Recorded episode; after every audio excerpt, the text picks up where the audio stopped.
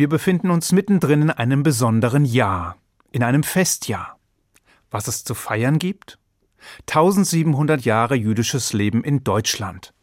So jedenfalls lautet der offizielle Titel. Erdacht von einem gleichnamigen Verein mit jüdischer und nichtjüdischer Beteiligung. Und dabei ist wenig richtig und vieles falsch. Denn natürlich gab es jüdisches Leben in den Gebieten, die viel, viel später mal Deutschland wurden, auch schon früher. Also vor dem Jahr 321, welches nun zur Stunde Null im deutsch-jüdischen oder jüdisch-deutschen Verhältnis erklärt wird. Und natürlich ist das Deutschland von heute auch nicht das Deutschland von einst. Doch es ist der gut gemeinte Versuch, die Idee dessen, was da gefeiert werden soll, in wenigen griffigen Worten zu transportieren. Und dabei muss nun mal die ein oder andere Ungenauigkeit in Kauf genommen werden. Was aber geschah im Jahr 321? Es ist das Jahr, in dem ein Edikt des römischen Kaisers Konstantin den Juden in Köln erstmals erlaubte, in öffentliche Ämter berufen zu werden. Das ist beeindruckend, und zwar in zweierlei Hinsicht. Denn erstens beweist es mit Hilfe von Dokumenten die frühe Existenz jüdischer Menschen auf dem Boden des Gebietes, das später einmal Deutschland werden würde. Und zweitens beweist es, dass es gerade hier in Deutschland, also dem Mutterland der Bürokratie, zuerst einmal Dokumente oder schriftliche Nachweise braucht, bevor man etwas glaubt, was im Grunde sowieso schon jeder weiß oder wissen müsste. Diejenigen, die Juden für Fremde halten oder die ihnen das Deutschsein absprechen oder die sie für weniger wert erachten, werden solche Belege kaum interessieren. Und sie dürften mit Blick auf das Festjahr wohl auch kaum in Feierstimmung geraten. Wir anderen allerdings nutzen die Gelegenheit, um uns darüber bewusst zu werden, wie steinalt die Beziehung zwischen Juden und Deutschland mindestens schon ist wie weitreichend unsere Wurzeln den deutschen Mutterboden durchdrungen haben und wie die jüdische Geschichte in einem endlosen Netz von Lebenslinien untrennbar mit der deutschen Geschichte verwachsen ist. Allerorten wird dieses Jahr dabei als Festjahr angepriesen, und auch daran ist manches falsch. Denn so gerne man auch auf 1700 Jahre der Eintracht, der Harmonie und der gegenseitigen Befruchtung zurückblicken würde, so wenig entspricht dies der Wirklichkeit. Mit einem Fest verbindet man Freude, Feierstimmung, ja Vergnügen. Doch was wird hier eigentlich gefeiert? Und gibt es wirklich Grund zur Freude? Wir Juden können die Tatsache feiern, dass es uns trotz all der Versuche und der wiederkehrenden Anstrengungen, uns zu missionieren, zu zwangskonvertieren, zu vertreiben oder zu ermorden, immer noch gibt. Dass wir den Kreuzzügen, Pogromen und Vernichtungsversuchen getrotzt haben. Diskriminiert, diskreditiert und dezimiert zwar, aber in einigen Fällen zumindest lebendig. Weswegen der jüdische Dreisatz, der unsere Feste beschreibt, auch heute noch ein Dauerbrenner ist, der da lautet Sie wollten uns vernichten, sie haben es nicht geschafft, lasst uns feiern. Und Deutschland feiert mit. Wahrscheinlich aus Erleichterung darüber, dass die Endlösung nicht zu Ende gebracht wurde. Und aus Erleichterung darüber, dass die Last der Geschichte dadurch noch irgendwie erträglich ist.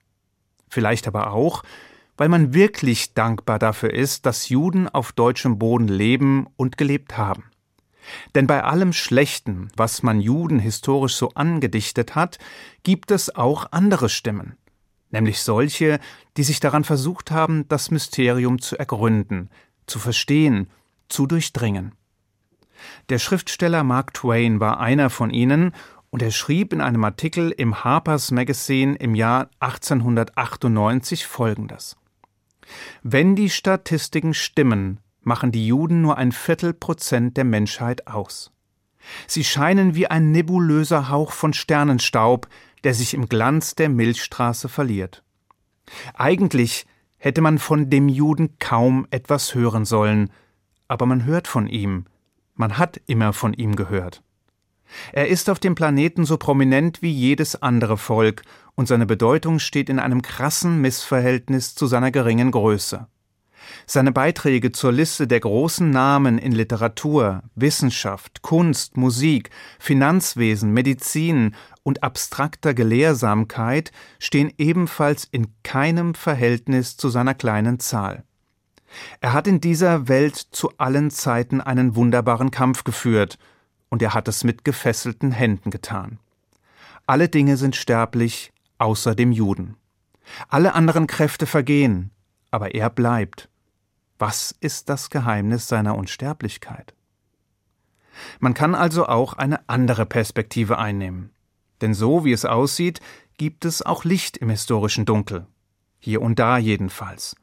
Wobei das Gute am Licht ist, dass es nur ein klein wenig davon braucht, um eine Menge Dunkelheit zu vertreiben. Und dieser Umstand war es wohl auch, der uns Juden zu allen Zeiten die notwendige Zuversicht verliehen hat, um an der Welt um uns herum nicht zu verzweifeln. So oder so gehören Juden jedenfalls zu Deutschland. Das taten sie schon, bevor es das Deutschland in seiner heutigen Form überhaupt gab. Und deshalb soll das Fest ja nicht nur dazu dienen, diesen Umstand zu betonen, sondern es soll auch die Möglichkeit eröffnen, das Scheinwerferlicht auf die Errungenschaften, die Beiträge, die Leistungen jüdischer Menschen im Laufe der letzten 1700 Jahre zu richten. Und das wiederum scheint aus unterschiedlichen Gründen nötig zu sein. Denn erstens findet seit dem industriellen Massenmord an den europäischen Juden eine visuelle und intellektuelle Verengung statt. Einfacher ausgedrückt, es ist unheimlich schwer, sich mit jüdischem Leben in Vergangenheit und Gegenwart zu beschäftigen, ohne dass der Holocaust eine Rolle spielt. Er ist der Elefant, der sich fast immer irgendwo im deutsch-jüdischen Raum befindet und an dem man nur selten unbemerkt vorbeikommt. Zweitens ist es der Versuch, den uralten Vorurteilen, Stereotypen und Ressentiments über den Juden etwas entgegenzusetzen die über Jahrhunderte entstandenen machtvollen Bilder zu übermalen oder Gegenentwürfe zu zeichnen. Und es ist der Versuch, der Schwarz-Weiß-Malerei der Antisemiten ein farbenfrohes Gemälde jüdischer Lebenswirklichkeit entgegenzusetzen. Und drittens ist es der jetzt schon zum Scheitern verurteilte Versuch, der nichtjüdischen Gesellschaft ein Bild der Juden zu vermitteln, welches sie, ihre Geschichte, ihre Religion, ihr Gesetz, ihre Existenz, ihre Kultur und vieles mehr besser verstehen lässt.